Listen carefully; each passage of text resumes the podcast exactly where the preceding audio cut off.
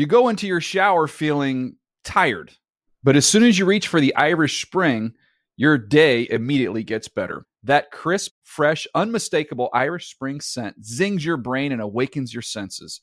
So when you finally emerge from the shower, 37 minutes later, because you pay the water bill so you can stay in there as long as you want, you're ready to take on the day and smell great doing it. Irish Spring Body Wash and Bar Soap. Fresh, green, Irish. Shop now at a store near you. L A S I K, LASIK.com. Have a ton of questions about LASIK? You're not alone. That's why we created LASIK.com. One place where you can go to find every answer to every question on your mind. Like, how much does LASIK cost? How long does recovery take? How do I find a doctor? If you've been thinking about LASIK, go to LASIK.com now. Yeah, LASIK.com. Easy to remember, so you know where to start. L A S I K, LASIK.com. Are you still searching for your perfect place to call home? Well, now is the time to buy at Fisher Homes. If you're looking to move in before the end of 2024, May could be your last opportunity to start building your dream home and close before the year's end. If you're hoping to move in even sooner, Fisher Homes also has homes that are move in ready and waiting for you, where you can start enjoying the benefits of homeownership even faster. Schedule your personal tour with a new home advisor today at FisherHomes.com and make this spring the season you find your perfect home sweet home. David. Football. Football David. The Dave Dameshek Football Program. Available on iTunes and at davedameshek.nfl.com. Now here's your host, Dave Dameshek. Hi and hello, football fans. It's your old pal Dave, Dave Dameshek. What's going down? I hope all's well wherever you are. Welcome to episode number 148 of the Dave Dameshek Football Program. Available as always on iTunes and at NFL.com slash Shek. S H E K, the NFL schedule for 2013 is out, and we're going to peruse it, and you can listen along while we do it. And also, the NFL draft is just about here. We're shipping out to Manhattan. Me and my main man seated to my immediate right from NFL.com. It's Adam Rank. What's the poop, fella? Hey, boss. Thanks for having me. I am at the top of the world right now. Are you? I was out earlier today playing a little golf. Mm-hmm. Decided to go out and uh, swing the sticks. You're, you look like you are still in your golf clothes. I still am. Yeah, absolutely. Really? I, I switched my I switched my shoes. What about? I don't care about you switching your shoes. What about your shirt? Still a sport. You're out there swinging a club in the sun. Yes, I was. And uh, well, next time this will be a little piece of advice to uh, not have a Friday afternoon podcast. Well, listen. When I have it a is tea what time. it is. What do you want me to tell you? The But schedule. me- They, did, they didn't ask me when what day of the week I wanted the schedule to come out. Oh, I came out on Friday afternoon. I wasn't aware. It came out late on Thursday. What which was is, I going to do? I was here uh, late on Thursday. I was ready. late to on do it. Wednesday. I had the, I had the schedule on Wednesday. Did you really? My predictions column I was already writing. You can find that at NFL.com slash Adam Rank. But let me tell you the a news. Hollywood insider. Okay, go ahead. I mean, a Hollywood, a, a, a football insider. I mean, But you I got the schedule in advance. I didn't get that. All right, go ahead. Tell you know your what? story. You got to know some people. I was out there playing, you know, and it, it, I haven't played in a long time, but my last two holes parred. Pretty pretty nice uh, par. Well, no, because I uh, I missed the birdie. But anyways, par, and then on the on the last hole, eagle walk off eagle, 166 yards, stuck it From the fairway. from the fairway. Very nice. You ever done that before? Never. That is. Really? I've had a. Uh, I've had an eagle on a par four previously, but it was like a shorter par four that I was able to kind of drive to the hole and I chipped in. This was a full on stick. Like it's similar to a hole in one because Mm-hmm. you're 166 yards away or whatever it was. I've had me one of them. What? One of them holes in one. When How- I on my 16th birthday, I had a hole in one. That's a true story. That's too. what you did on your 16th birthday. Yeah. Well, so I'm square. I didn't have anywhere better to be except out on the golf course You're with a couple other losers. What are we gonna do? Go go to a kegger? I don't know. Be with girls. I don't know. Isn't that what teenagers normally do? Cool ones. They go out and they celebrate things with the opposite sex as well as some of their chums. At 16, um, yeah, I'll give you the benefit of the doubt, and I don't. I don't see you as being a cool guy in high school, so, and not in a bad way. No, well, there's not. How could that be a good way? I don't know. Well, neither do I. You were right, studious? move. I, But you had a hole in one. Is there any story? Sadly, I wasn't studious either. So your 16th I watched a lot of sports. I watched a lot of sports and a lot of movies. That's what I was doing with myself. All right. was 16. Yeah, that's right. It used to be. I mean, Friday nights in uh, in the Dameshek home. Typically, it was just Dave by himself. My parents would go out. Both my sisters would go out. They had places to be. Not me though. I was watching uh, Friday the Thirteenth or Freddy Krueger or whatever bad uh, horror movie HBO was showing. All right, why, why, why are you bringing me down? This is that we should. I'm not bringing you down. You're, not- you're having me re- me relive these ugly uh, these the, the ugly days of my youth. All right, behind the glass right now, Black Tie is out. So in his stead comes a fan favorite. You know him if you've listened to the podcast in days gone by. It's Wilk Tie. What's the poop, Wilk Tie? How's it going? Thanks for having me. I'm uh, happy to be back. Sure thing. Are you excited to see the the newest uh, USC quarterback? You're a USC alum. Are you excited to see what Matt Barkley can do to to uh, I'm very excited. I think he's the already turn, proud tradition of Trojan QBs in the NFL? I, I hear your sarcasm. I note that sarcasm. And well, I'm the best one it. ever is Carson Palmer. Yeah. He's your best one ever. Rodney Peete? Question mark. Ooh, that's that's damning with faint praise. Wow, Rodney Peete even better. Yeah. All right, yeah. Uh, no, I, I am excited for Matt Barkley. I think he's going to do wonderful things in the NFL.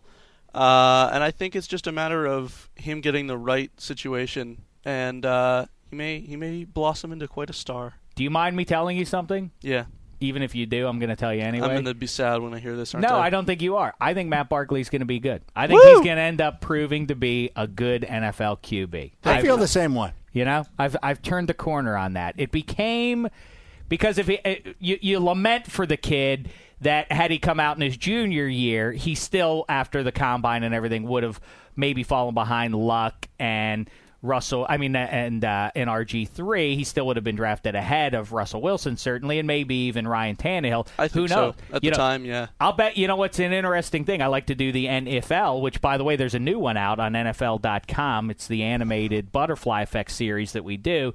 An interesting one to consider is had Barkley come out last year, the Dolphins, I bet you would have taken him instead of Ryan Tannehill and changed the trajectory of two franchises. But all right. But you got to remember too that uh, scouts were not looking at Matt Barkley because he was an underclassman. So the But idea, by the time he would have announced, then he would have gone to the they, combine. but then they would have started looking at him then, and then you don't know. I mean, he probably would have had a similar grade to what he has now. No, I disagree because now you have because now you have the combination of bad combine numbers and so on, which by the way are are dicey because he had the bum shoulder, and secondly. You look at game tape, and if you ask any personnel guy, and we talked on our last podcast to Daniel Jeremiah, dig that one up on iTunes or at NFL.com slash Shek. Um, we talked to Jared. You know, the game tape is it takes priority to the combine stuff, to those to the drills stuff. So Matt Barkley, you would they would have looked back and said, "Look, he's gangbusters. Look at look at he lit the the college football world on fire in his junior year. Now he's cost himself. He may not even be a first round pick, but I think he'll end up being good. All right, enough of that. I want to talk about the schedule. We're going to be in New York City.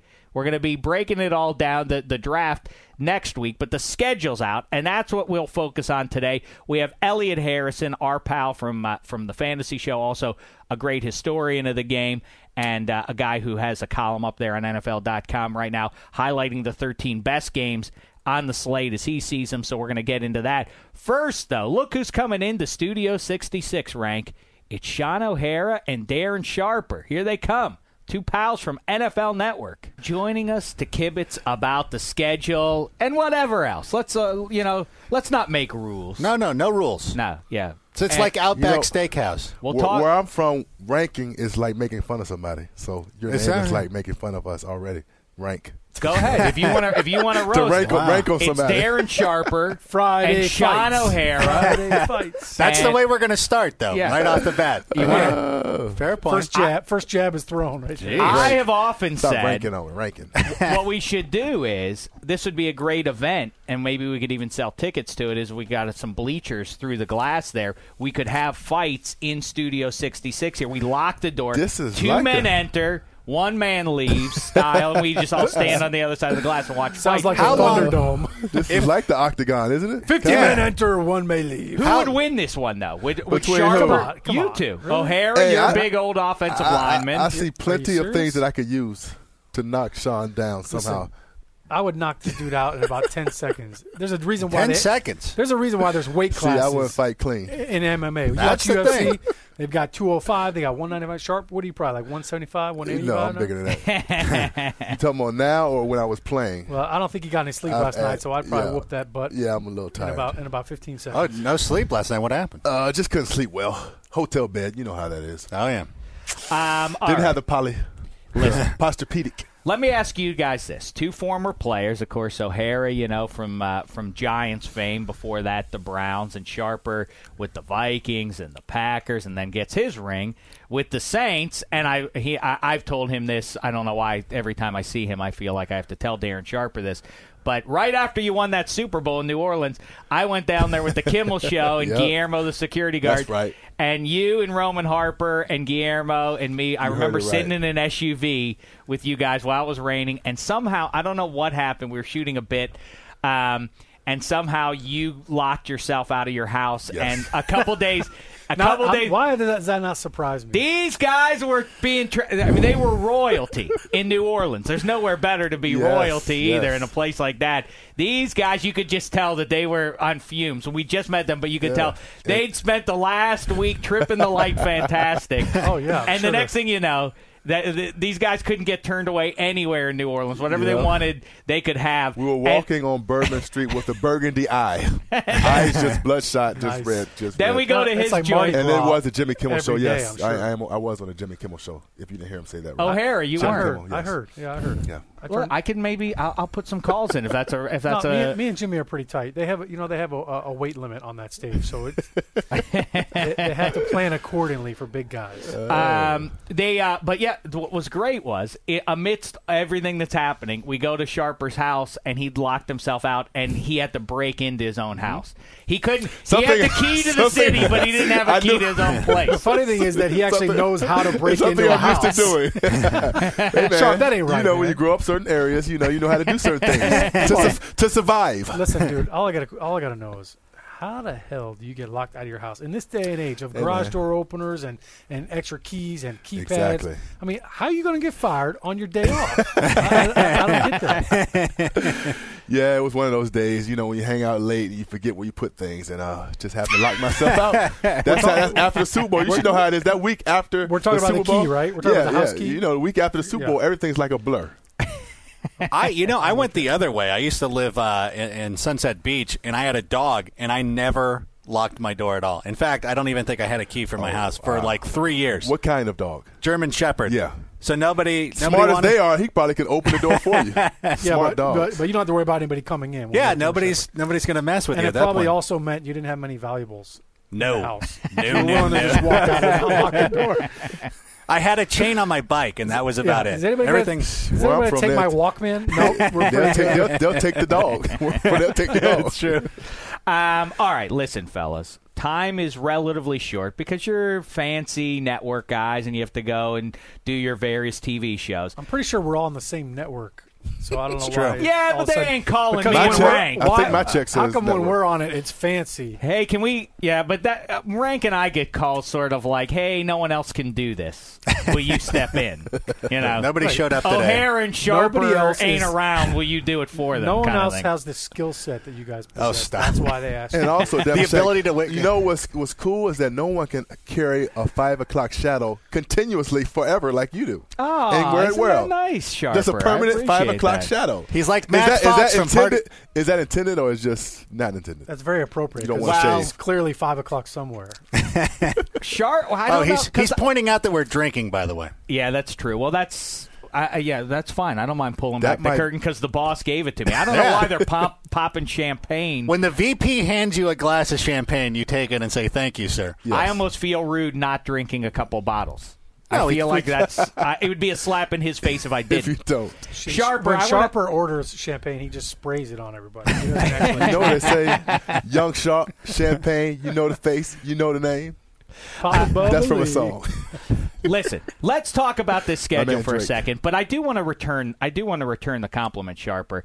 I do look good with the uh, with the five o'clock shadow. I was inspired by Indiana Jones. You know, Okay. he, he wore that. He, he wore it well. That's the kind of man. I'm rugged. See, I'm go. ruggedly handsome. There you go. That's my thing. But you two, O'Hara and Sharper, you're both more pretty. You know? No, no, no, no, no, no. I don't like that description. I like I'm- handsome. I'm- pretty I'm is handsome. Uh, no, I don't Oh, want, you know- I don't you say pretty. understand? I'll say handsome. I'll take that better than, than pretty. Well, I told you, Sharp. I like- Shaun might take pretty. Here's what I'll take. He Po- loves polished. We're pol- we're polished. There you go. You're- You want to say rugged? You're rugged. That's fine. We're we're a little polished. I'm right now. But you're you know you, you got the rugged look. That's by design, and I get it. That's what women love. They, they they think they can corral me. Then they find out they can't. How's, how's that working out for you? Well, it's not very well. But I told Sharper before. I said you're the most handsome guy here at the network. I feel like. Please don't. I'll take that title. And then I asked The the, head- those makeup girl. headphones are gonna pop off. How about now. this? I, I say I tell Sharper that he's the most handsome guy at the network. And I go into the makeup room and I say to all the girls in there, I say, Who's the most handsome guy at the network? Do you agree? It's Sharper. And they say, He's nice looking, but we'll go Willie McGinest. Oh boy. Willie McGinest? Wow. really? I was stunned by that. Are you? Hey, Willie. Hey, Willie's tall now. I, well, Will- so what? You know what what, does he that has? mean? he has that good grade of hair. That's Will- what it is. He Willie's got that good hair. That got curly Yeah, hair. he's got yeah. that good curly You know, hair. girls like that. They can Right, run. who Their, they can you- run their fingers Wi- through. Hey. Willie's smooth now too. Willie- He's Willie- smooth, but he's not. Ha- I'm, I'm talking about handsome. That's all. Listen, I, you know, look, I'd rather talk about football than talk about other men and how. All right, rank. Who do you think's the most handsome on the network? Akbar. Akbar is very nice looking. You're right. All right, let's talk about the schedule. The schedule is Oh, out now. they both Dude, have If you had, heads, if you why. had to, if you had to marry one, if you Whoa, had, whoa, I forget whoa, Wait, no more champagne for you. I see where this is going. fellas, as ex players, the schedule comes out. Do you look at it and say, "Ooh, we're in Chicago. That's a great city. We're gonna ha- get to have fun." Do you do that kind of Hell stuff? no. You don't look at the schedule and think, "Ooh, on Friday night or Saturday." What night No. do you get Do in? you, do you Saturday. know who I played for? I was going to say the Giants are a lot of thing I fun. played with about Tom Coughlin. The thing, the, the The thing last thing you thought about doing was anything Yeah. fun on a, on a, on and, a and you really didn't it's have business. you didn't have time because the thing that's different from NFL players compared to NBA, Major League Baseball, they get a lot of time to stay after the game. So they go on road trips and they're there in a city for three, four days. Baseball, uh, NBA, they you know they don't have to wake up basically to go to shoot around till about one o'clock. In the NFL, when we get to a city.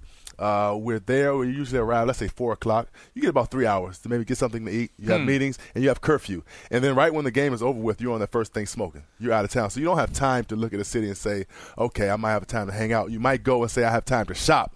That's what you would do in Chicago. Say, "Okay, Chicago, I have time to do some shopping." But Yeah, they literally, they literally come to your room at eleven o'clock, and they come in Yeah. and check and make sure you're in your room alone every every night before the game. I'm glad So- they didn't pull the covers back sometimes Yeah, because so- I had a great trick. Let me tell you about this. I had a great trick. You know how you put the pillow under Yeah. the, the, comp, the uh, I've not- seen that this in is- movies. This is not a late night podcast. I'm just gonna throw that out there. put the pillow don't get too graphic. Put a pillow under the blanket, and it looks like a person is in there, and you can do whatever you want to do. They don't come pull the blanket back. So hey, I like how me a lot of times. Sharper's announcing this as though Was it's, that- as Yeah, though I'm- it's, luckily it's I'm his retired. idea. Yeah, I'm. Pillow was under that, the sheets thing is his before bit. that I did Marshawn that- Lynch went beast mode on you guys. No. I did that more in training camp, not during the season. Not Listen, during the as a player, here's what I look at, and especially as a big guy. That schedule comes out, and I want to know if we're playing in Florida, Hmm. any, of, any of those Miami teams, Mm-hmm. I mean Florida teams, Miami, Jacksonville, Tampa. If we're playing any warm weather games, I want to know about the sweat factor. So if we're playing them in September, that's what I'm looking at. I'm saying, Oh. I got to start hydrating right now because that's going to be a Yes. doozy. By halftime, you're gassed. Your your legs are out of you. The heat just takes it out of you. So if you're playing one of those Florida teams, you want to play them in like November, December, when mm-hmm. it's nice out. You're not going to be sweating to death. You're not going to be looking for an IV at halftime.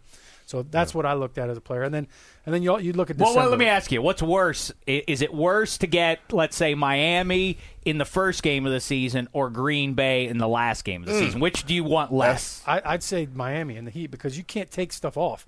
In Green Bay, at least you can pull, you can Right. put layers on. They're both and bad. try to stay warm. But when you when you're in Miami in that humidity, I don't care if you're in the cool zone or or if you're in the locker room, that humidity is still there. Even you go to Arizona, Green Bay. too. I mean, you played in Green Bay. I played in there in the NFC Championship game. That was the coldest I've ever been in my life.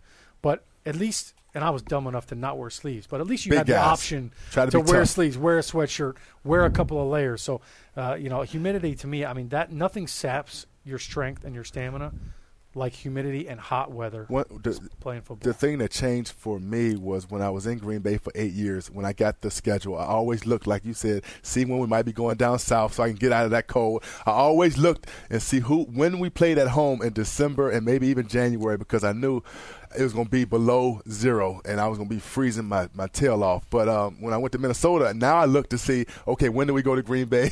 when do we go to Chicago late in the season? Because I just, you know, I'm, I'm, I'm a guy of, of tropical descent, so I like to be warm. I love to be warm. So when I went to New Orleans, it didn't matter at all. You know, I was used to the cold, so I could adapt to that. But I also knew that I was in a warm weather, and I didn't mind going to the warm weather. Does either. it make a difference to you? So you're in Green Bay and you now are on record you don't like playing in the cold. But since you're there and you're playing in it, you know, every other week at least, does is that legit the whole idea of a home field advantage that like hey, we're used to the cold and this team's coming up from New Orleans or from Dallas or Mm. whatever. Is that actually affect the way things turn out? I don't think you ever get used to the cold. You know, I mean, you can go out Yeah. there and say, "Hey, it's mind over matter," and we're going to practice in the cold. But listen, when you're cold, you're cold. And, and I look back to that NFC Championship game. Brett Favre looked cold when I when I looked across the sideline. And granted, he was, you know, forty something years old at that point. I mean, he looked cold, and, and, and look, I think his performance was affected by the weather. So, I, I, I don't I don't think it's a home field advantage. I think if you're playing in the heat, that can be a home field advantage because you can kind of get acclimated to playing Mhm. in hot weather, and your hydration level can can get better if you're used to playing in that. But the cold, man, I mean, I, I don't know if anybody gets accustomed to that. I mean, unless you're an Eskimo. And, and prime example was the fact that the a team from New York, even though it's cold, not as cold as it is in Green Bay, but y'all went up there and beat them at home. So I don't think it's a home field advantage. And also, I was in Green Bay. Jacksonville came up and beat us in late December one year, and Fred Taylor ran his butt off. And I was like, and they, those guys came out with no shirts on. I was like, aren't you guys from Florida? And they came out there and played well. So I don't think that home field advantage, as far as it being cold, really really came into play too much. Isn't it a thing too, though? Is a lot of these teams practice indoors. It's not like the '70s where the Rams are outside practicing outside. The Vikings are outside practicing. Well, we, and then- would in Green Bay. We would practice outside for maybe like one day during the week, and if the coach saw that practice was wasn't going the way he wanted it to go, uh, he might move it indoors. But we try to kind of get outside and use that as an advantage. And you know, it, it really comes down if your team's good, you know, it, it'll be an advantage because you're just going to be a better team. But the weather, I don't think comes into play too much being cold, but. In hot, I can see. Oh, it does. I remember watching the '85 NFC Championship game, and the Dieter Brock led Rams Oh, walked into wow. the Soldier Field, and you could tell the Rams did not want- want to be on the field. it's the last well, place they wanted to be. before that, Sean Landeta whiffed a punt in Soldier Field, so they so Landeta that was Giants- playing in '85. Oh yeah, I played with Landeta. You're old too. No, Yeah, you're uh, old. uh, I played with him in 2000. So 2000 you never something. saw the highlight of him. He, He literally The wind, the wind, He- the wind he moved the ball and dropped it. I yeah. mean, I don't mean he. I don't mean he shanked it off the side of I his played foot. with him in Green Bay. Hey, um, so when you guys go on the road, two more quick questions. First of all, when you go on the road and you're standing on the sidelines and you look up, who has the foxiest women in the stands? Miami Miami. All day long. That's pretty. I, I would have guessed that. all day long. O'Hara. You're trying to get a married man in trouble. I'm not, wait, wait, wait, because you, you, your eyes cease to work now. They, they don't even work retroactively. You can't I say before I was married. Remember, single-minded focus. all right, all yeah, right. Shaun said, I don't know. What, I don't know what you're talking about. Field. You Let's talk answer. about- I don't know what you're talking about. The Giants. Here, here's the thing: the Giants don't even have cheerleaders. So to me, when we go to games, I don't even think about that stuff because we don't even have them on our. no, in the stands, not cheerleaders. In the in the stands. stands, I'm talking about, fella. Listen, if you're looking in the stands as a player, then you're asking. You're asking for it. Don't jive me. I, you know, on When Studio you're blowing a 66, team out, when you're blowing a team out by 25, 20 is- some points, thank and it's the fourth quarter, you do wander a little bit. Your Thank you, wander. Darren Sharper, Come for on, Shaun. for uh, for abiding by the Not- only rule now- on this show not is no when you're jiving. married, You're yeah. jiving. Not when you were He's married. his eyes allowed to wander because he's not married. when you were single, you trying to tell me earlier in your career when you were blowing a team out, you didn't Man, just look at the stands and see just I was look sucking around. down Gatorade and trying to figure out how am I going to pick up this See. Michael linebacker blitz. I was you not ever- worried about. You were up by 28 points. I the was game was not over. worried about what am I doing after the game, and am I going to look at some girl in the stands? Not look for a and- girl. and just tell her look to at call the, me. Just look at the stands. Did Just, you ever know, order any food observing while you your were on the surroundings. sidelines? Um, I never ordered food on the sidelines, but I have eaten a hot dog in a bathroom stall at halftime. Oh my gosh, that's TMI. That sounds TMI. pathetic. Why? Why did you have to go in a stall to eat the hot dog? because I was hungry. I wasn't playing. It was it was my first year, and I was I dressed for the games, but I wasn't playing. Uh huh. So you know when you're when you're playing, you don't think about food. You're not Right. thinking about girls. You're not thinking about food. You're thinking about whooping some butt. But I wasn't playing. I was like I was like the seventh man, and three guys would have had got hurt before I got in. and I went in into halftime, and my stomach was just growling. I think I got up late and I missed the pregame meal or something, and I'm dying. And and I look in, and all the inactive players are hanging out in the locker in the in the equipment room, and they're eating hot dogs and pizzas, and I'm just drooling. And I see I, I grab one of the little equipment guys. I'm like, I need a hot dog, but I'm in my full uniform. I can't let the coaches see me eating a hot dog. He goes, "Go in the stall. I'll bring it to you." So he brings me in there. Bobby Bobby Monica, my man, hooked me up. He brought the hot dog in there. He even brought me mustard, which actually Well, almost got me in trouble because I dripped some on my jersey. so I walk oh, out, I walk out of the stall after stuffing his hot dog in my mouth, and I got mustard on my jersey, and I'm trying to wipe it off in the mirror. And our head coach Chris Palmer walks out out of the bathroom, the stall next to me, to wash his hands, and, he, and, he, and I'm dabbing my jersey, and I look at him, and he looks at me, and he just shakes his head and walks out, and I'm like, "That's it, I'm getting cut. I'm getting a pink slip on Monday." Maybe he was mad that you didn't have one for him. Maybe that's why he No, was shaking his yeah, head. you you might be right. I'm sure he I'm sure he ate something though. As long as you washed your hands.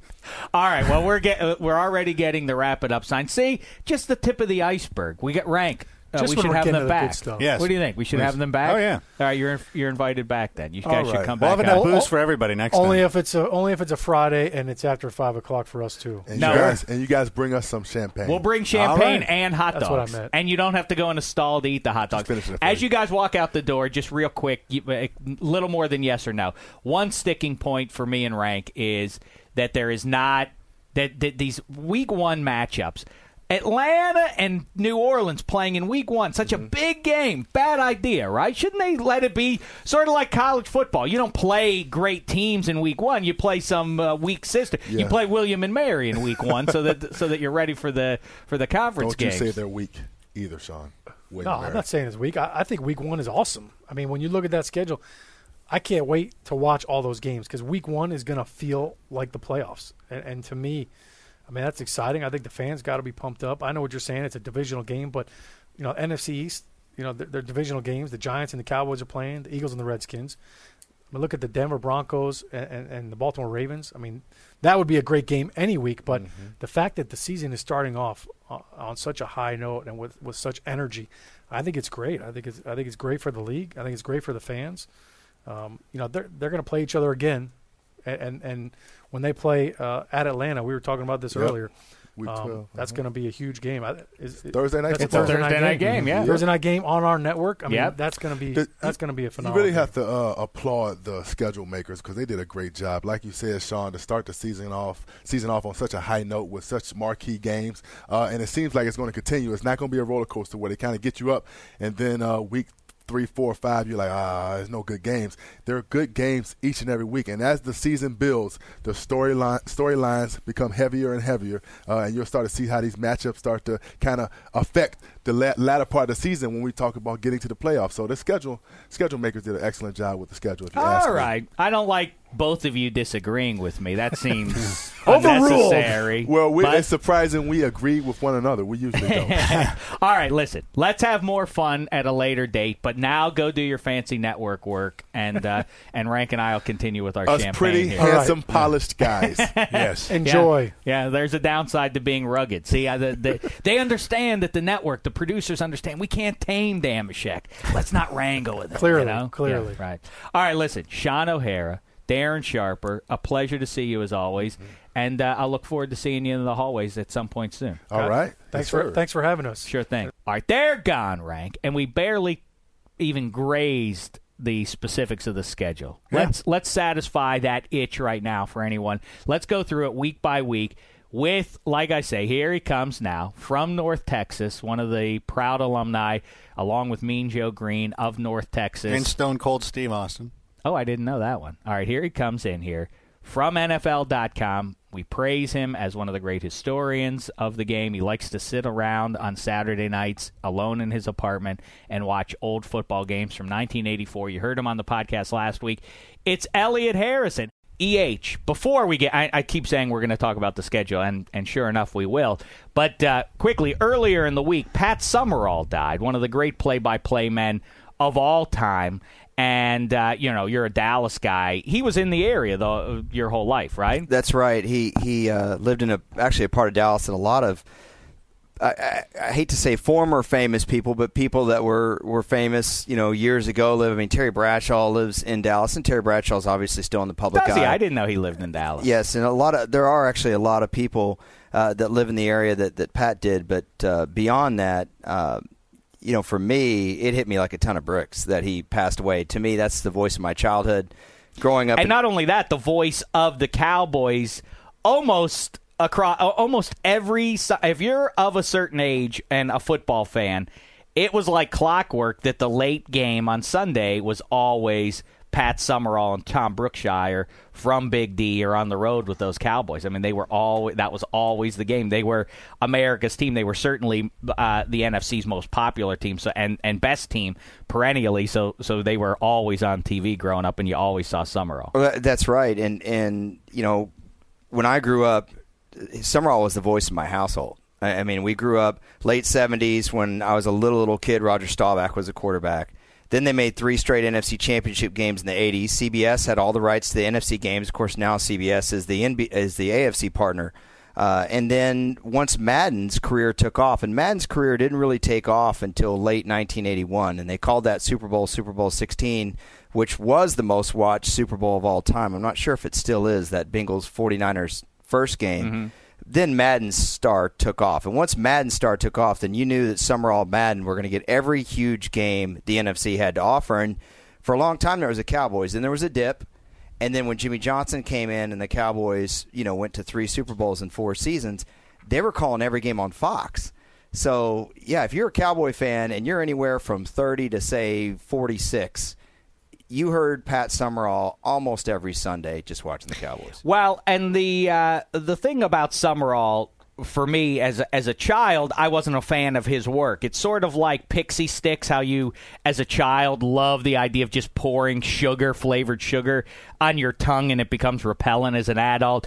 And conversely, lobster is something that you that it's for more refined taste buds. You don't enjoy that as a kid, but once you get a little bit older, you love it. I feel like that's how Pat Summerall is. As a kid, I didn't like him because you you, you grow up and now the in these days you have Gus Johnson who's dynamite. By the way, Gus Johnson is a lot of fun to listen to when he's doing hoops games or whatever. But that, but but you but you look for that, you know, that that bombastic, wild kind of screaming and everything. Pat Summerall was not that at all. He was the opposite of that. On the most spectacular of plays, it was it was sort of like, as you say, Staubach deep for uh, Pearson. Touchdown, Cowboys. And you're like, wow, he, he seems bored by the game. But then you realize that's all he has to say. He was a true TV play-by-play man. Which, and I saw a couple people in an attempt to be nice and tip their hat to Pat Summerall said, "Boy, you could just you could just close your eyes and listen to him call the game, and it was wonderful." No, you couldn't. No, that's Vince Scully does that. He paints the picture because he's on the radio, and that he he would illustrate for you as you were listening. Pat Summerall knew that you're looking at the game. You don't have to describe every inch, everything that's happening because the fan, the viewer is looking at it. He must merely provide basic details and he and he did it wonderfully. He was great and then of course you have like I say you, if you're looking for bombast, you had John Madden doing that. So he was great. Rank Summerall, where's he ranked for you in the pantheon of great football play-by-play guys? Well, I give him a lot of kudos for being in the replacements. I felt that was yes, one of his. that of definitely his, put uh, him over the top. For for people my age, that's where you remember Pat Summerall. Um, I don't. As though you're a different age I than don't. me. And I don't. Eh. I don't all right. remember him because he never called Rams games. So I don't know. I'm like, yeah, I guess he was somebody. I guess I remember him from the playoffs. Every once in a while, he would condescend. Yeah, because you to- would have the late game. I my I'm growing up on the East Coast, and so I would see the early game, but then the late game, like I say, was always Summerall, and then that was like clockwork. And I hated the Cowboys with a Mm-hmm. Right. passion as a kid, so it was always ah more of this team. And yet I grew to love Summerall anyway, in Cow- spite of his affiliation. CBS didn't they derisively call it the Cowboys broadcasting system? Or That makes like sense. Yeah, I wouldn't be surprised. Every week they were the they were always the 10 a.m. game, the one that you would sleep through and then get up in time for the Rams to get started, unless the Rams had a 10 a.m. And game. I, I totally understand that if you didn't grow up in Dallas, or or if you were like a Bucs fan and you didn't care about the Redskins, Giants, the you know Giants, 49ers. Those are the games that Summerall Madden always did. But you know, if you, I learned the game from watching the CBS chalkboard. I'm not kidding. That John Madden would do on the replays, and Pat Summerall would always stay out of his way. So I kind of liked that as a little kid. But I always appreciated his, I guess you'd say, uh, concise style. I always thought it was cool. And I remember being mad at my dad when he saw Summerall at a uh, Pizza Hut in Arlington and didn't get his autograph for me. I was pretty ticked off. I loved Pat Summerall. Um, I would go by. Oh, and here's one thing. I, I, I we talk about it a lot on this show, but it bears repeating with Pat Summerall. Um, he was a head-on kicker, and he played. You know, this is this is. I mean, the the kids out there may still not. This may not really hit home. They would play. He would play on the line of scrimmage, and then he would go and kick the ball head on for him. I want the NFL to go back to this. I don't, uh, you know, you can sidewind if you're if that's your preference, like Ndamukong Suh did a couple of years ago. He missed the extra point, but at least he sidewinded it.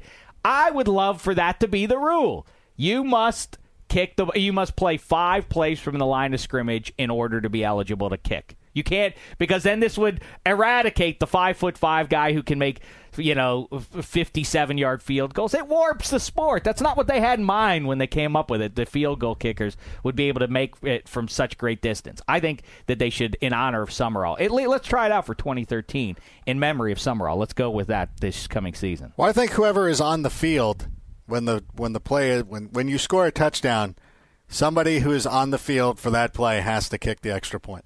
That's a, okay. Which is and That's it's a fine cool, way to do it. Yeah, and it's cool if it's a pick six as well, because then you're like, oh great, you know, That's like, the solution. That's the way to monitor it. I like that. Um, all right.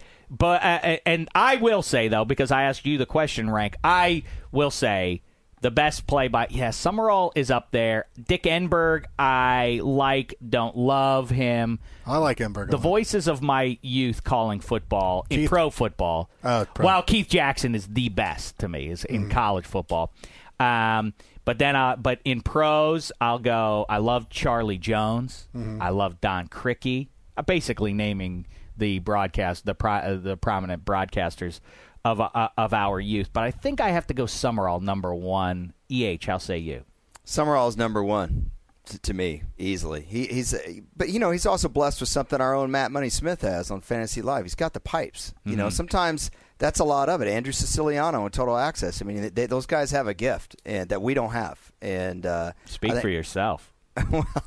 I think Summerall had it. And in reference to your your straight on kicker, you know, Will Mara said that that Summerall's 49 yard kick to send them to the playoffs in 58 to set up that NFL championship game may have been the most important play in NFL history. A straight on kick in the snow. This would be the equivalent of Adam Vinatieri's kick against the Raiders in the uh, the the Tuck game in a driving snowstorm to kick it 49 yards straight ahead after you've been playing the whole game is incredible. That's amazing. Um, all right, let's get into the schedule now here a little bit, and let's just do it simple style. Let's go through it week by week. And EH, you have a piece up on NFL.com, the top 13 games of the season. But let's go through it week by week here, and uh, and and render our verdict for the best game and the worst game by week. And Ravens at Broncos is going to start the season off. All right, fine. I like that one. Here, you know, rank you and me kibitz about this every season, and I'm sure it's going to come back up i i just before Week One kicks off. But why NFL must you schedule important divisional games in the first week? Don't do it for we fans. We mm-hmm. guess what? I can assure you, we're going to tune in no matter what. By that time, after we wait the whole off season for meaningful football, after sitting through a month's worth of meaningless preseason games with our fingers crossed, hoping our favorite players don't get hurt in games in the preseason, when we finally get to week one, I don't care if it's Jaguars playing the Jets in in Russia. I'm going to sit down and well, the location doesn't really matter, but either way, I'm going to watch it no matter what. You don't need to give Falcons at Saints. That's a, that's a, a hugely important game for that division and likely for NFC seedings come playoff time. I say the Saints are going to come out like a team on fire. The Falcons are getting thrown into the Superdome. What a massive game that is for them. Packers at 49ers. Why such an important game? Giants at Cowboys is a is a rugged affair. Every game almost on the slate is a good one. What's the one? You only get to watch one. EH, I start with oh, uh, ranks jumping in. Well, I'm going to say something real quick. Packers and 49ers doesn't. It's not as egregious to me, and, and the Ravens Broncos is fine too. It's not as egregious to me as Patriots Bills, right. or the Falcons Saints. It's what you said, and I've I've taken it a step further.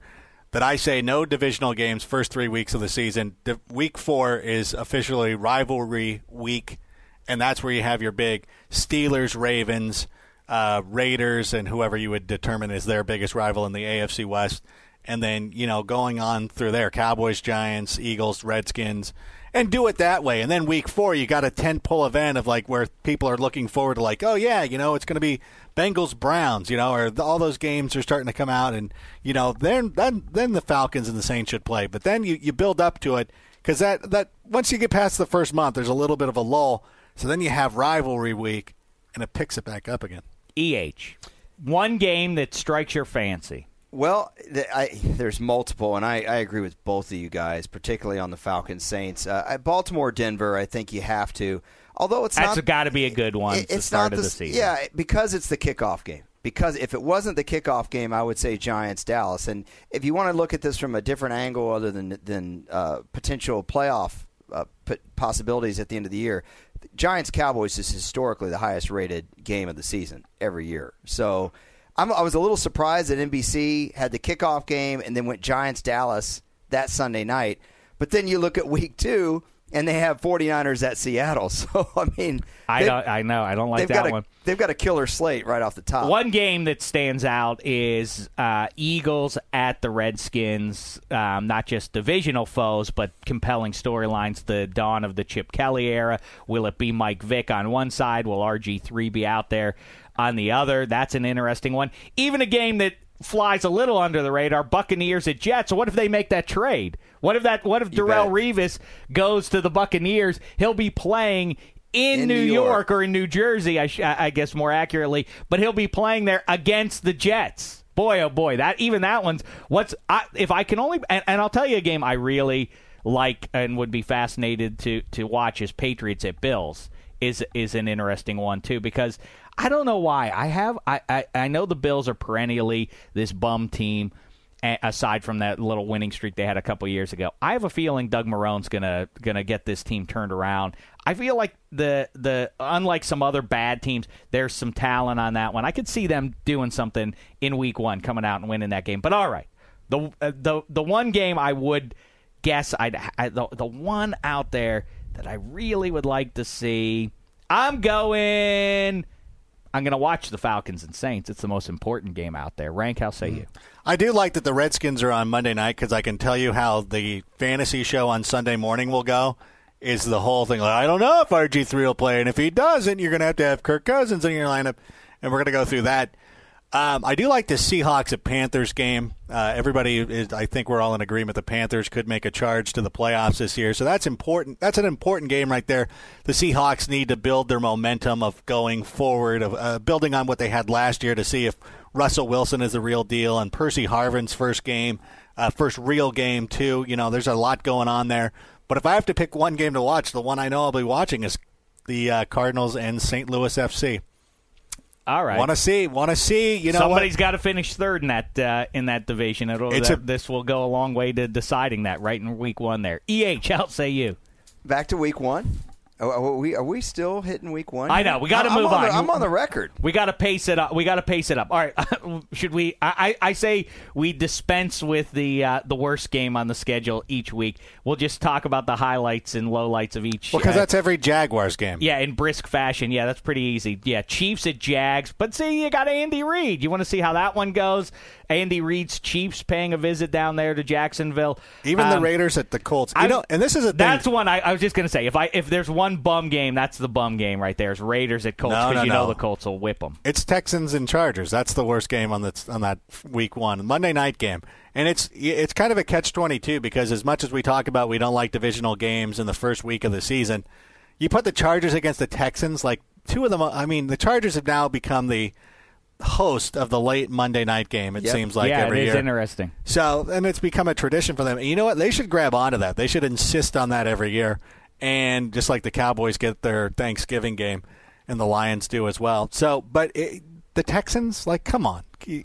I, I I didn't look at the Chargers' entire slate, but I'm like, there there had to be a better matchup. I agree. than I think Houston. the, I think the last time Shawne Merriman was relevant was in one of these games like six years ago. Didn't he stack the Raiders like three times? And I then remember pretty that much never heard from again. Um, week two, the Monday night game is Steelers at Bengals, and that's a, a talk about big divisional games.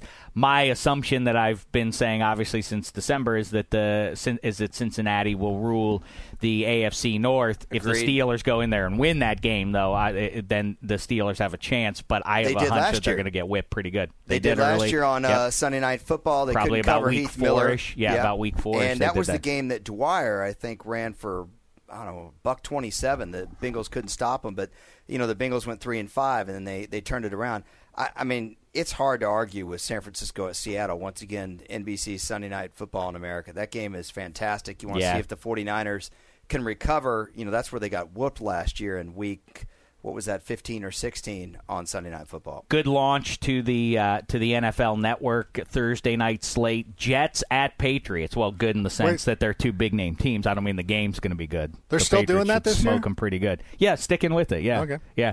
Um, uh, Rams at Falcons. Oh, I like that. Uh, Cowboys at Chiefs. We'll I see if- love that game. Yeah, that's going to be very interesting. Two nice uniforms. Well, the Cowboys, uh, the Chiefs happen to look really nice in that home red. I like that. Two teams that played in Dallas.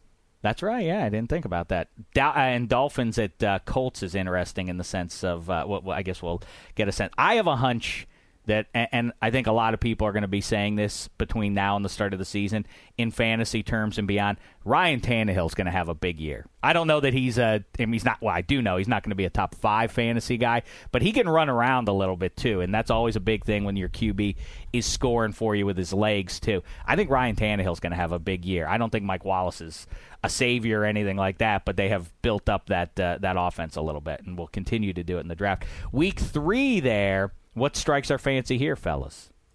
Well, I, I don't know that it's the best game, but I do like, once again, I, I sound like a broken record. I like the Sunday night game. I like Chicago at Pittsburgh. I think that's an entertaining game. Well, by then you could. I, I well, uh, it could be playing for a season if the Steelers lose week one at home to Tennessee. I mean, they, the Steelers are looking at about one and two if they can't beat the Bears at home there. So, um, The Thursday night game there is interesting, though. I mean, you got Andy Reid uh, here on our network. Chiefs at Eagles. That's- Imagine that's the pretty- homecoming of Andy Reid on NFL Network. Excellent Already. game.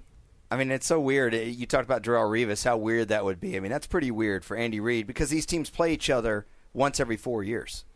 Um, you talk about uh, you know obviously the matchups that you get in the playoffs, and that decides a, a great deal how far you know the just like uh, Ali versus Frazier. The you know the matchup is is uh, is everything. The style, the, the the different styles. You know, the Houston Texans. Let the record show the Houston Texans destroyed the Ravens last year down in Houston. Now the Ravens get to host the Texans. I, all, I, you know, I said going into the playoffs, if the Ravens had had to go to to Houston for the AFC title game, the Texans would have gone to the Super Bowl, not to and not the Ravens. The matchup was right for them. They got a couple of nice matchups there. Um, that's an interesting game to me. Rank anything strike your fancy here? I think the Eagles have. They're playing on Thursday night, and they're coming off a Monday night game in Week One, aren't they? And they're opening both weeks on the road. I don't think that they. Is that correct? Nope, they're home the previous week. So never mind that. But yeah, I love that game.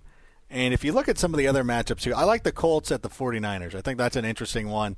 Colin Kaepernick, Andy Luck going up against his former college coach. Uh, that's one I'm going to be keep, keeping an eye on. Uh, following week in week four, you have the Steelers and Vikings traveling over to London for a game. Whoever put this list together on NFL.com ranks that as the most interesting game. I don't. I don't uh, think I share that opinion. Thursday night game, another good one for the for the network.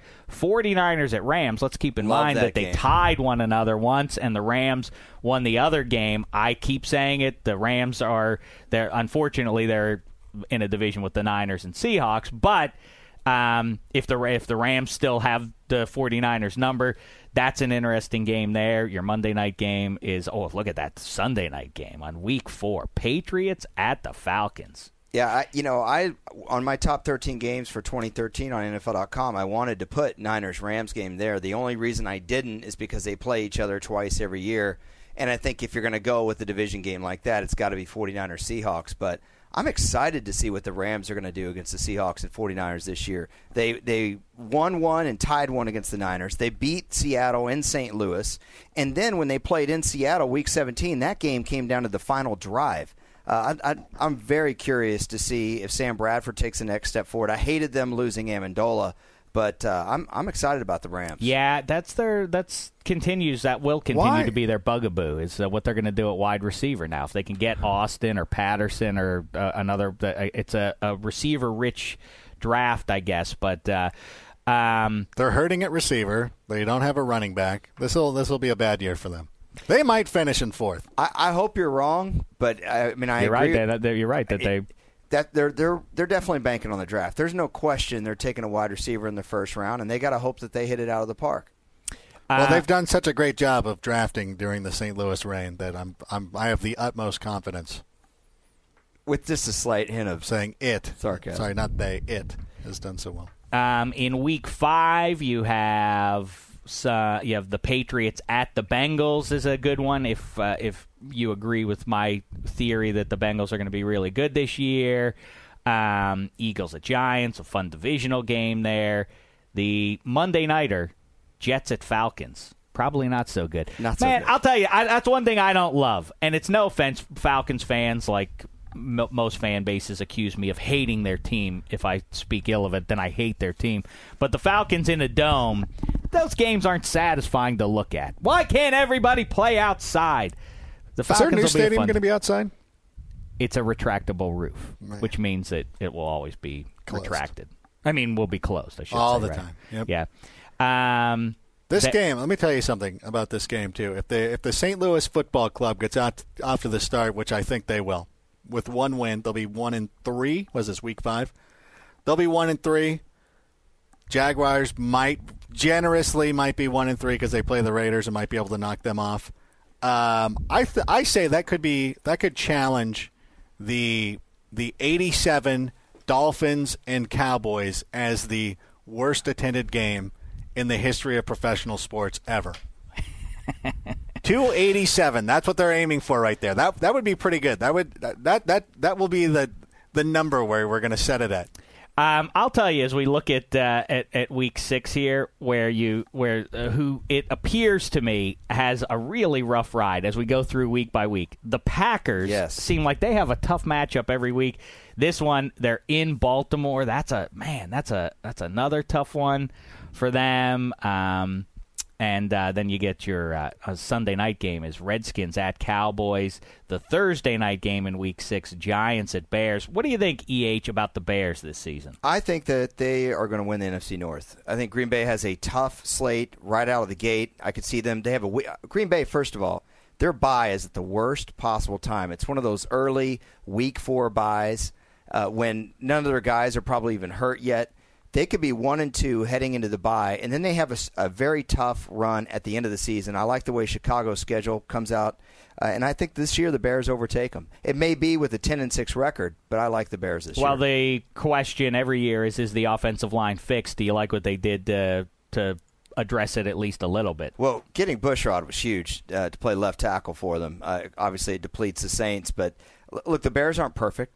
You know, they uh, definitely age is creeping up on the defensive side of the ball. Let's not forget they let Marinelli go. He's now coaching the defensive line in Dallas. That's a big loss. That's why I say they may win the, the division with the 10 and 16. But Green Bay, once again, they have a, a bad bye. They have a tough schedule early. They have a tough schedule late, and they lost Greg Jennings to Minnesota. Let's not forget that either. Um, moving on to Week Seven. Wait, in, addition, in addition to that, too, we, we talk about no divisional games in the first, what, first month? The bye weeks. You have an even number of teams. The bye weeks should be weeks 9, 10, 11, and 12. And then every year you rotate it. Like one year, the West I has it on it. 9. The next year at 12. The next year at 10. The next year at 11. 9, 12, 10, 11. Do that every year. And then have just the whole divisions off. Yeah, I don't understand these teams. The Raiders are the only ones who share a stadium with another with a baseball team now. I know there's some parking lot issues, but there is no reason There is no practical reason for a team to have a bye in week four, five, anything. Anything before week eight is ridiculous. Um, week seven, you got the Broncos at Colts. And uh, Rank, what do you think about the Colts in 2013? Sophomore season of Andrew Luck. You can go through the numbers. It generally will bear out. The guys slip a little bit coming out of the gate in their second season. Colts, are we assuming too much to assume that uh, they make the playoffs again? They will not make the playoffs. I again. agree with that. They will take a step back. But in this game, I, I really want for the Colts fans to experience the magic of Peyton Manning, where he throws a game-crippling interception and the Colts go on to win. So finally, the game the game-killing interception benefits the Colts this time instead of hurting them like it did for so many playoff years in in, in the past. EH, how do you feel about the Colts? Well, I think that for this game, they have an advantage that Denver no longer has Elvis Dumervil because the Colts' offensive line is not good. They're not good in pass protection, and Andrew Luck escaped a lot of sacks with his mobility. If Denver's pass rush isn't as good this year, it's going to help them overall. I like the Colts to regress. I think the Colts are more towards the eight and eight mark this year. I do like Andrew Luck as a player. Uh, I don't think he got as much help as some of the other rookie quarterbacks. He Mhm. certainly didn't get as much help as Russell Wilson did from that defense. But the Colts' offensive and defensive line needs help, and until they hit that, and, and it's kind of like the Rams. If they hit that part of the draft out of the park, then like the Rams, they're going to be pretty decent. If not, they're not. Isn't it? It, it must be uh, frustrating and ironic for Ryan Grigson, the former offensive lineman and GM now, to have a bad offensive line. I, I figure that he's going to make that priority one in next week's draft. Um, but you do get that. That is your Sunday night game, the Broncos at the Colts, which knocks down the Ravens at Steelers to a four o'clock game, a four twenty-five game, because uh, of course CBS and Fox want some of those good games too. So there's your True, but your in- former greatest rivalry in the NFL, now replaced. I think we agree by the Seahawks and 49ers. Sure, but in fairness, I do think Broncos at Colts is the best game of the season. I, it, there's it's such an interesting. It's not just from Den, Den, you know Peyton Manning coming home. If the Colts didn't have Andrew Luck, it wouldn't be near as interesting. If the game was in Denver, it wouldn't be near as interesting. If the fact that both of them didn't combine for 24 wins last year, the game wouldn't be interesting. But this game really does have all the pizzazz. And by the way, Steelers Ravens will be playing at Baltimore on Thanksgiving night. So they are going to have a nationally exposed game, if you will. Now, Mhm. if Charlie Batch were to somehow miraculously win that one too, that would be amazing. It could happen. You don't know what's going to be. Um, sad that uh, that win is the highlight for the 2012 Steelers. Was was Great game, The old though. man. Yeah, it was a good game. That ended up uh, being. Was it the last win of the season? It might have been the last win of the season for the Steelers, or close to it. Anyway, uh, on to week eight. Hey, then. you can you see that like Monday night has just become a mail-in? Hey, Vikings Giants, enjoy that. Well, and you know, on the other side of that, the Thursday night lineup has gotten a lot better. You know, last year there were a couple of good Thursday night games, but it was the novelty of there being a game uh, in the middle of the week like that. That, but now the games actually seem across the board pretty juicy. Even this one on October 24th, this isn't a couple of dominant teams or anything, but Cam Newton at uh, Josh, for, uh, uh, you know, at. Josh Freeman is a pretty good one for uh, for the people down there in Tampa. Um, you have the uh, you have the Pike Packers and Vikings. You know, I've been down on the Vikings. I'm starting to to think maybe they won't be half bad this year. Do you, what, what- Eh? How say you on the Vikes this year? You know, I, I a lot of times we hear certain storylines and it gets a little overblown. But in this case, when it comes to the Vikings, I think everyone, fans and analysts and probably opposing coaches, have it right. Christian Ponder is really the key to that football team. He is. He's either going to step forward and make something happen, or he's not, and they're going to have to lean on the running game. And oh, by the way, Adrian Peterson is not going to repeat what he did last year. I will go on the record right now and say it's not happening because you know what? It's never happened in league history. And as great as he is, I don't think he's the greatest running back in NFL history. Think about It- this, but think about this: that their passing game. I agree with you completely. They, I, you know, to me, wow, they boy, they they can't do anything through the air. It's all about Adrian Peterson, and now they, they now they lure, lose Percy Harvin. That team's really doomed. But they get Greg Jennings, and if they get Tavon Austin, then now you have and Kyle Rudolph. You you figure him into the mix as Yes. well as an emerging tight end. Then all of a sudden, well, now their their passing game isn't doesn't look half bad. I think they could be a decent team. But they year. needed they needed Greg Jennings before Percy Harvin was gone. In other words, Yeah, I got first you. of all, they play different Well, positions. let's assume Tavon Austin is the same thing, though. Let's assume that those uh, let's that they're going to be they, mirror if images. they get him. That, that's the other thing. They Yeah, have, true they enough. have to get their hands on him. Yeah. Um, the following week there is we uh, oh Thursday night is uh, is Halloween and that game is all right two garishly dressed teams appropriate for the holiday the Bengals at the Dolphins and the Bengals continue with uh, some of the worst uniforms in the league playing against the aqua clad Dolphins this With should the be, new logo. yeah, should be an eyesore. Well, they still are going to wear aqua, I believe. So um, we'll see about uh, that. Could that could be that's at least your ugliest uh, matchup, uniform matchup of the weekend, which is appropriate for Halloween. The late game or the 425 game, Steelers at Patriots is a good one. Your Sunday night game, Colts at Texans, and then you get the big rivalry on Monday night. Bears at Packers. Anything jump out to you about that week there, fellas? Well, the Bears at Packers. One of the cool things I was looking this up uh, yesterday because I wanted to see where the all-time series stood, and it is close. It's ninety-one to eighty-seven with six ties in favor of the Bears. That's pretty close when you're talking about two teams that have played since 1920. But that's going to be a huge game for Green Bay, and I want to circle back. I told you that their their schedule was tough. Their first three games are at San Fran, uh, they host the Redskins, two playoff teams, and then they're at Cincinnati, three out- playoff teams right off the bat. Then they have their bye. They could be one and two going into the bye, and then they end the season hosting Atlanta, which made it the NFC Championship game at Dallas. Okay, hosting Pittsburgh and at Chicago. There are no easy games in that slate at all. So you've got a bad bye, you have a tough start to the season, and a tough finish to the season. And what if the Eagles are halfway decent? That's that would look like they're an easy game on their schedule for them. That that would count uh, in in uh, week ten there. Yes. And um and. It, what do you think? E- well, actually, I start with rank here as an objective guy. Cowboys at Saints. Right. What do you think about the Cowboys this year? Still think the Cowboys have a lot of questions on defense. I'm not sure that they've answered all of them. I don't know if Monte Kiffin is going to be the answer there. And no matter what happens on the defensive side of the ball, Tony Romo is going to be blamed for it, so it doesn't matter. See, this is where you two put your uh, come together. You park uh, park your cars in the same garage when it comes to Tony Romo. And by the way, assumptions. Here's an assumption by NBC that the Cowboys are going to be good by week ten. If they're if they flame out, uh, that's their Sunday night game. There's Cowboys getting smoked by New Orleans, but. Uh, I, I happen to think the Cowboys take a run at the division crown this year. Eh, how say you? I, I do too. I think it's a, I think it's a melee in the NFC East. I already uh, recorded some videos for NFL.com, and and I already put myself on the record as saying I think the Giants win the NFC East this year.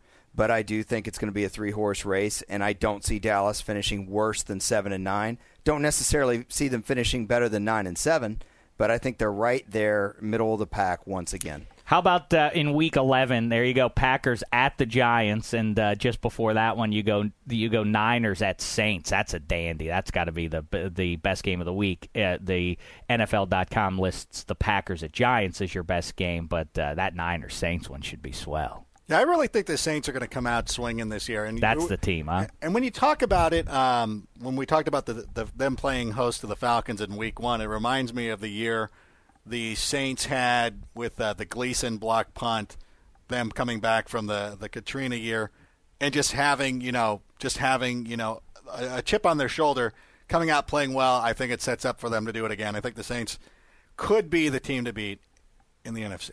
Late November, then Broncos at Pats. Well, you know, I know America likes seeing these two guys play one another. It feels like an old story to me, but Broncos at Patriots. If we can have this, why can't we have what I want? Why when when football fans get more excited about Jets and Giants and the Steelers versus the Eagles and the Cowboys versus the Texans? That's the rivalry week I'm talking about. Rank these regional rivals. That's great.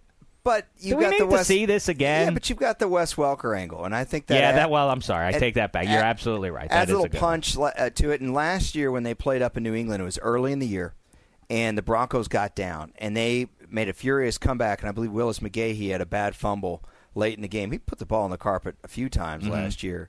Uh, that's a good game without the the Wes Welker angle. But I mean, there's other good games that week. That's not the only one. Um, Remember when Belichick used to have to put receivers in the defensive secondary because they were, you know, running out of guys? Wouldn't it be funny if John Fox had to do it and he had to put Wes Welker on defense and then Wes Welker has a chance to intercept a pass from Tom Brady and then he drops it? Oh wait, uh, yes, that, that well that is a good call. I do like. See, that's a that's your sense of irony. Eh is Well- is poking me. We're sharing. A Well, because here. that same week you got our Thursday night. I think that's our best Thursday night game. Oh, of the yes, year. yes. Uh, I love that game. Saints at Atlanta. I'm referring to, and it's a it's a really unusual situation for the Saints because they play that night. They play Atlanta, and then they get 11 days rest to go play their hardest game of the year in Seattle. That's a huge Hmm. scheduling advantage for the Saints. Think about it. They're playing the Falcons. Obviously, that's that's a game that always means something in the South. By the way, Mike Smith has a terrible record against the Saints in his career. He's three and seven.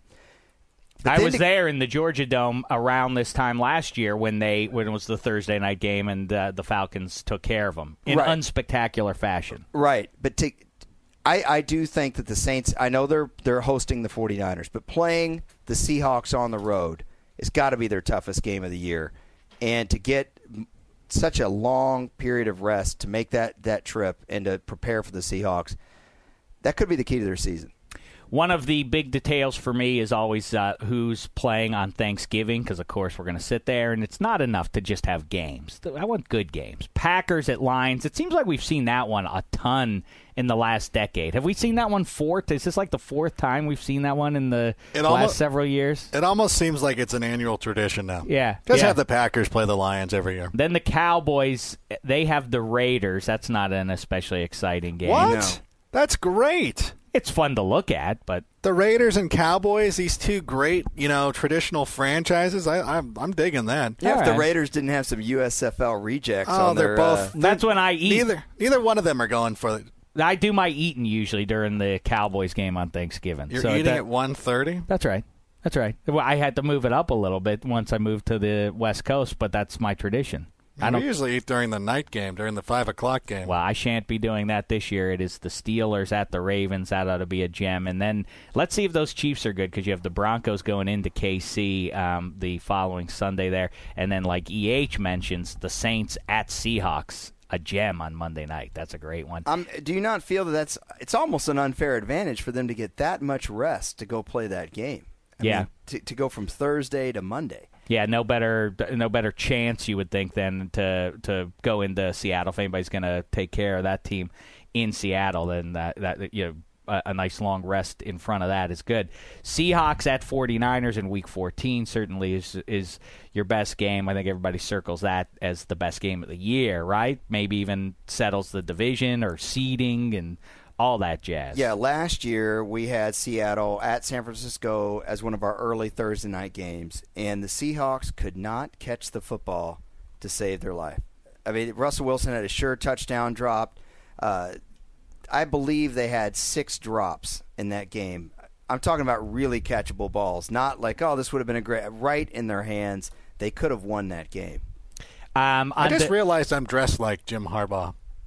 Kind of, yeah. You got Ankle the golf socks, shirt, yeah. golf shirt. Yeah, yeah. Week 15, you have the. Uh, Wait, we're the- going to skip over the Jags playing host to a game on the NFL Network on on uh, December 5th.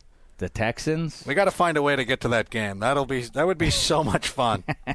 I love Jacksonville. Will it be Geno Smith at the helm? That's the question. How say you, EH? No. No, they're not going to take Geno. I'm saying no right now. Is Jacksonville really that fun? Did you go to the Super Bowl in Jacksonville? No, I missed that one. Jacksonville. I mean, it, it, it depends on what you're into. Now, I like Lynyrd Skynyrd, Jack Youngblood, and you know, beach Jack bars. Daniels. Yeah, you know what? Three of my favorite things. And uh, so Jacksonville and the water's warm. Oh, it's a great place. Which wait was that Colts Bears? That was no, in Jacksonville. no, no, that no, was no, the no. Orange Bowl, I believe, or or Miami at least. My, that was not the Wasn't it the uh, Eagles and uh, Patriots? Yeah, that's Yeah, what that one. was. I heard that was the worst site ever for a Super Bowl. Um, Bengals, look at that. Bengals at Steelers, eight thirty. The two, uh, both those games on uh, Sunday night prime time for that one. Um, and we wind it down here with the season. Well, week sixteen. Falcons at 49ers, a massive game there again, probably for playoff seeding there. Although, believe it or not, I say the Falcons don't go to the playoffs. They have a lot of tough games on the slate this year, and somebody's got to regress. It, you know, every team. People get upset when you say, "What? What do you mean they were a play away from the Super Bowl?" Well, guess what? There's still only six playoff spots. Somebody has to miss out there, and I think the Saints are going to be good. Right. I think they win that division. Mm-hmm. Panthers better. Buccaneers better. What does that mean? That means an extra divisional uh, loss or two or three, and so they fall back with uh, amongst all those tough games. But that Falcons Niners game, uh, Niners another one. As we breeze How do you feel through Namdi? schedule, I lo- you know what what it feels like like we talked about with uh, even a couple weeks ago and it continues to be this way. The thing that's fun about this Seahawks 49ers showdown, this building rivalry is it feels like they're uh, uh, specifically addressing each other's moves, you know, like it- it's like a game of chess. Oh, you got that wide receiver? Well, now we got that defensive back to slow him down. Oh, you have that guy? Well, now it, that's exactly how it's playing out. It's it, it makes it uh, extra fun. Well, what's interesting to me about the game in Candlestick is sometimes Candlestick can negate speed because the, the low sea level, it's on grass.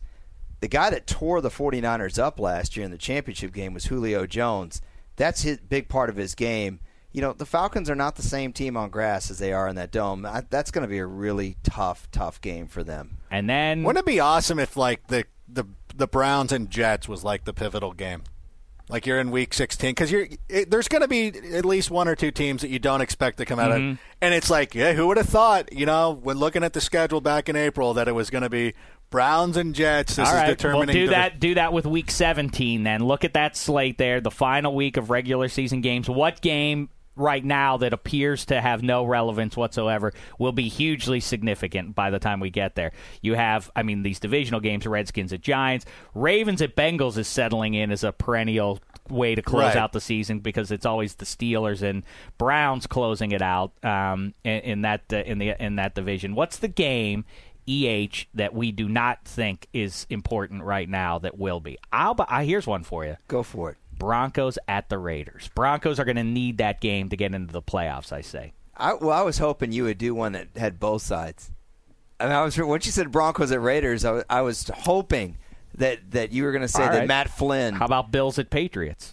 Bills at Patriots. Do you think the Bills can make a run with Tarvaris Jackson? That's kind of neat. They start in week 1 and then they finish it off in week 17. Yeah, that's the, the I, I like those games as as having playoff significance. Rank, how say you?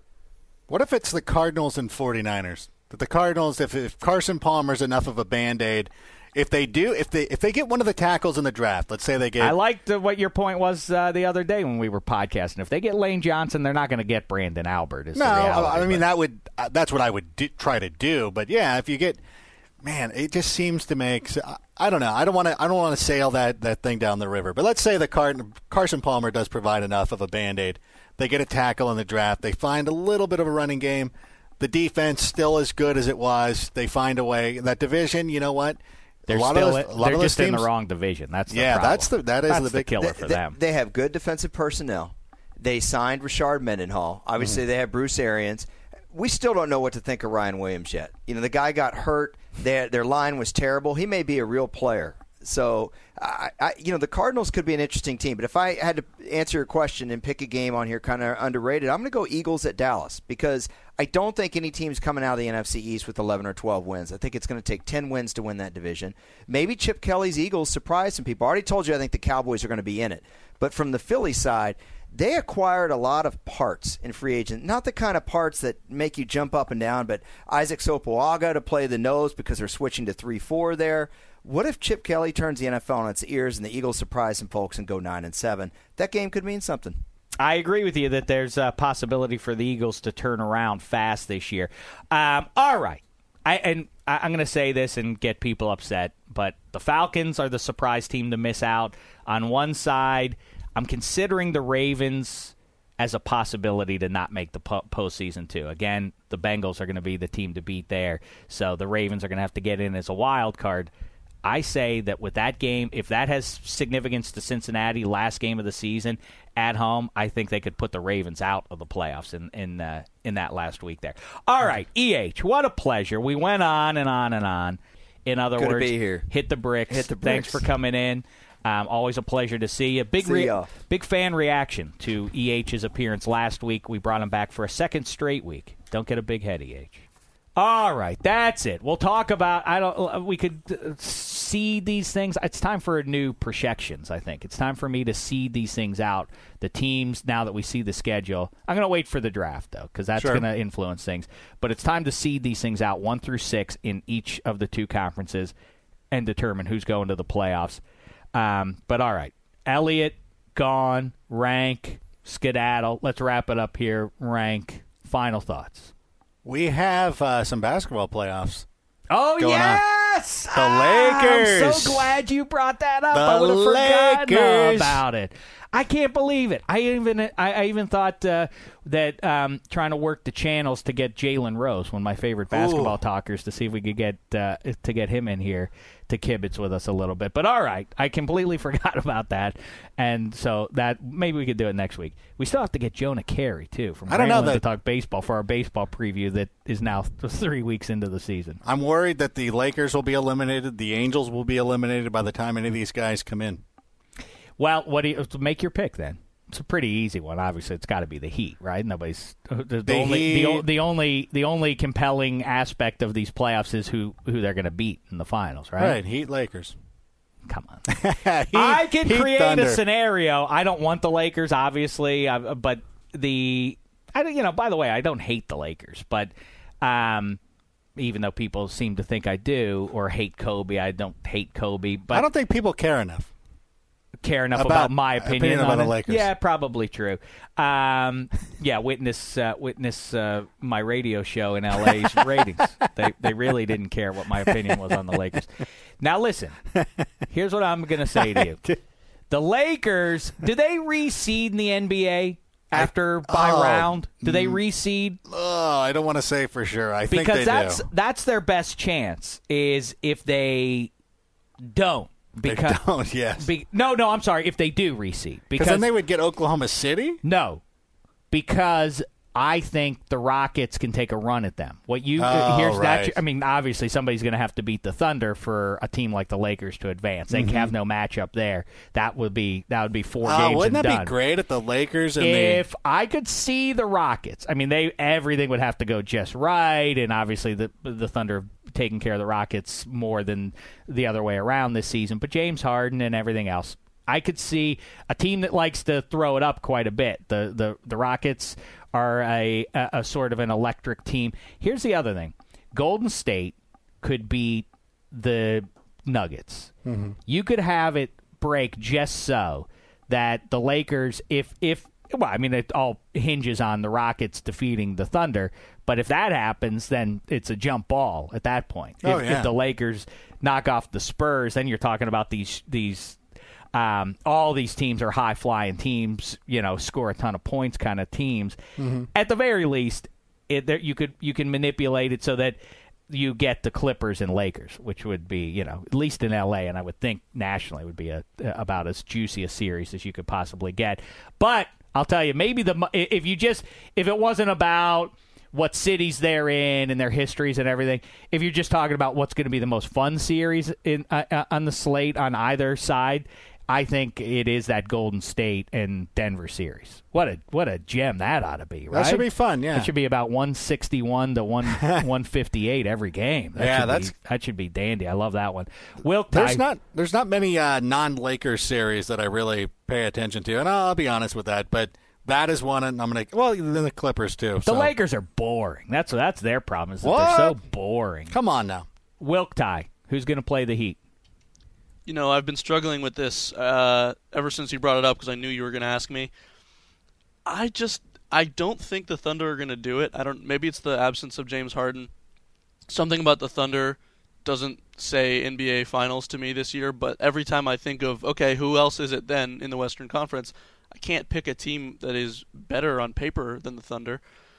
I kind of think the Nuggets could sneak in. They're a talented team. They are, yes. I like that team very much, and I think if they had to play, I think if that to me that is the one out there that if I'm the Thunder that scares me the most. I would not want that Nuggets team that actually has. I mean, a, a guy like Aga- uh, against the the Thunder would that would cause problems for them. This is a team that's not afraid of of running up and down the floor. I mean, Westbrook and, and Durant would run a team like the Lakers out of the gym, and for that matter, the Spurs. I think they would. I think those they'd smoke them on pure athleticism. That wouldn't happen with the Nuggets For sure. but it doesn't ultimately matter because the Heat. I mean, I, I, I, and not only should the Heat easily get through the East, but because they get through it so easily, they should be well rested when they get there too. They Mm-hmm. should have nice, relatively fresh legs. But of course, Dwyane This Wade. is making me really sad at this point. All this right. whole conversation. I think we should end this before I start to cry in this room. All right, we want to talk about USC quarterbacks again. No, All right, let's stop there. You want to do a shout out for Black Tie since Black Tie's not here? I'm too sad now. All right, don't don't don't uh, keep keep your chin up. The weekend is here. The draft is almost here. I'll try. We now see what the NFL schedule looks like. All right, listen, Wilk Ty, thanks for filling in. Thanks to Sharper and to O'Hara for jumping in. Elliot Harrison for his usual good work. Rank anything uh, you wish to plug. You have the uh, improv in Brea barking at your heels, right? I do. Nipping And, at your heels. and I tell you, even if you don't live in Brea, right. they I don't know that.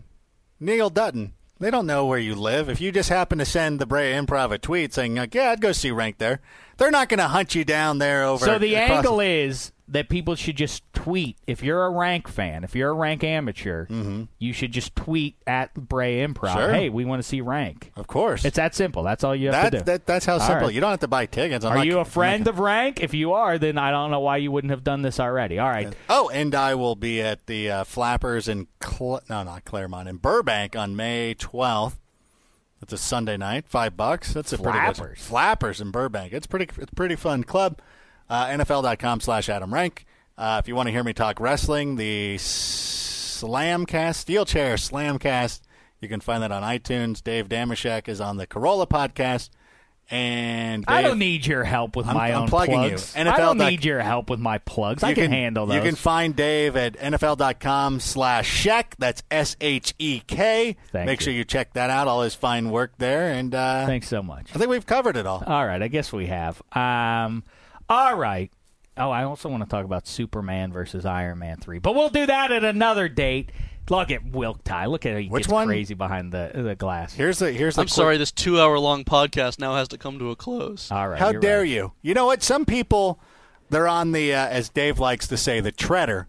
You know what? This is what they they they're able to keep going. You know what? They might they might cap it at an hour, but they said, you know what? There's still 15 more minutes of this podcast. I'm going to go We the should- extra mile. You know what we should do? We should make a podcast. I let's let's let's aspire to that. Once things slow down on the football calendar, like in June or July when there's not much going on, let's make a podcast specifically for like a let's make a 45 minute podcast where we check in and it's what you listen to. Doesn't Nike or somebody do that or I iTunes? think so.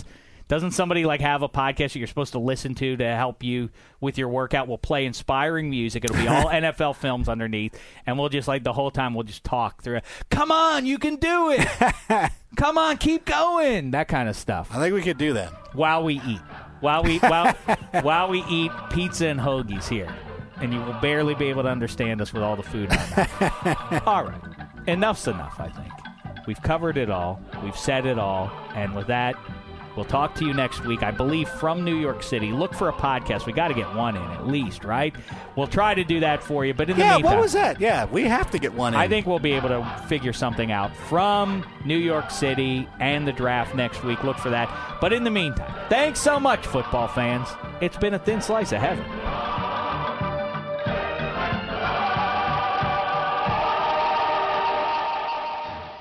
You go into your shower feeling tired, but as soon as you reach for the Irish Spring, your day immediately gets better. That crisp, fresh, unmistakable Irish Spring scent zings your brain and awakens your senses.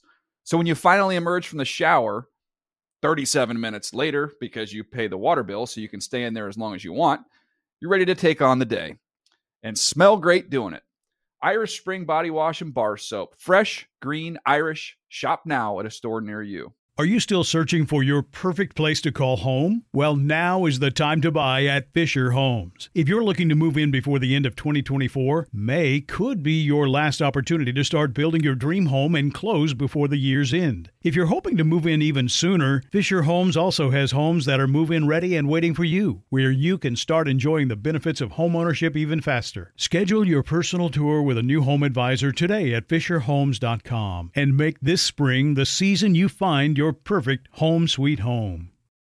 Managing your diabetes just got easier. The powerful new Dexcom G7 lets you see your glucose numbers on your compatible watch and phone without finger sticks. And because Dexcom G7 is the most accurate CGM system, you can be confident in your food, exercise, and medication decisions. And all those decisions can lead to big results, like more time in range and lower A1C. Get started at Dexcom.com. Dexcom data on file 2023. If your glucose alerts and readings from the G7 do not match symptoms or expectations, use a blood glucose meter to make diabetes treatment decisions. For a list of compatible devices, visit Dexcom.com slash compatibility.